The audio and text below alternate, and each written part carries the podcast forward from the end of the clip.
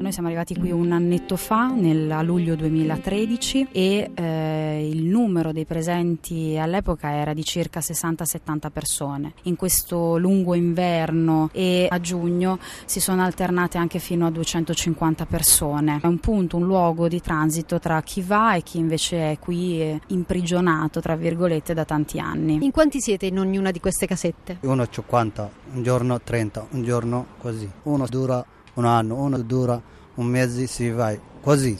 Uno si torna in grande, poi torniamo, Germania, torniamo così.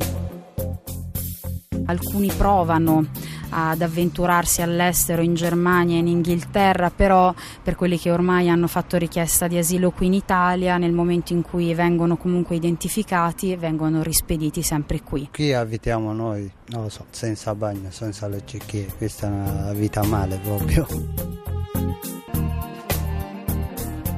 Aiuti a descrivere queste casette, queste unità abitative. Parliamo degli strettissimi vicoli dove queste casette si affacciano, dove dormono, mangiano, vivono, giocano a carte. I bagni sono quattro per tutti loro, che si alternano quindi per fare docce, per utilizzare i servizi. I ritmi della giornata sono scanditi in modo molto lento, sostanzialmente cercano di far passare la giornata. Dormono all'interno delle casette dandosi dei turni, quindi un ragazzo dorme dalla mezzanotte alle 4 del mattino, quell'altro dorme dalle 4 del mattino fino alle 10. Le strutture hanno queste lamiere che portano a temperature molto alte in estate e molto fredde in inverno. All'interno abbiamo visto dei generatori elettrici che servono per l'illuminazione. Come li fanno funzionare? Raccolgono un euro, due euro a testa, vanno a comprare delle taniche di benzina, comunque si ha a che fare con una struttura completamente abusiva. Si fa tanta fatica comunque a tirarli fuori fisicamente da questo campo e proporgli dei percorsi di inserimento sociale.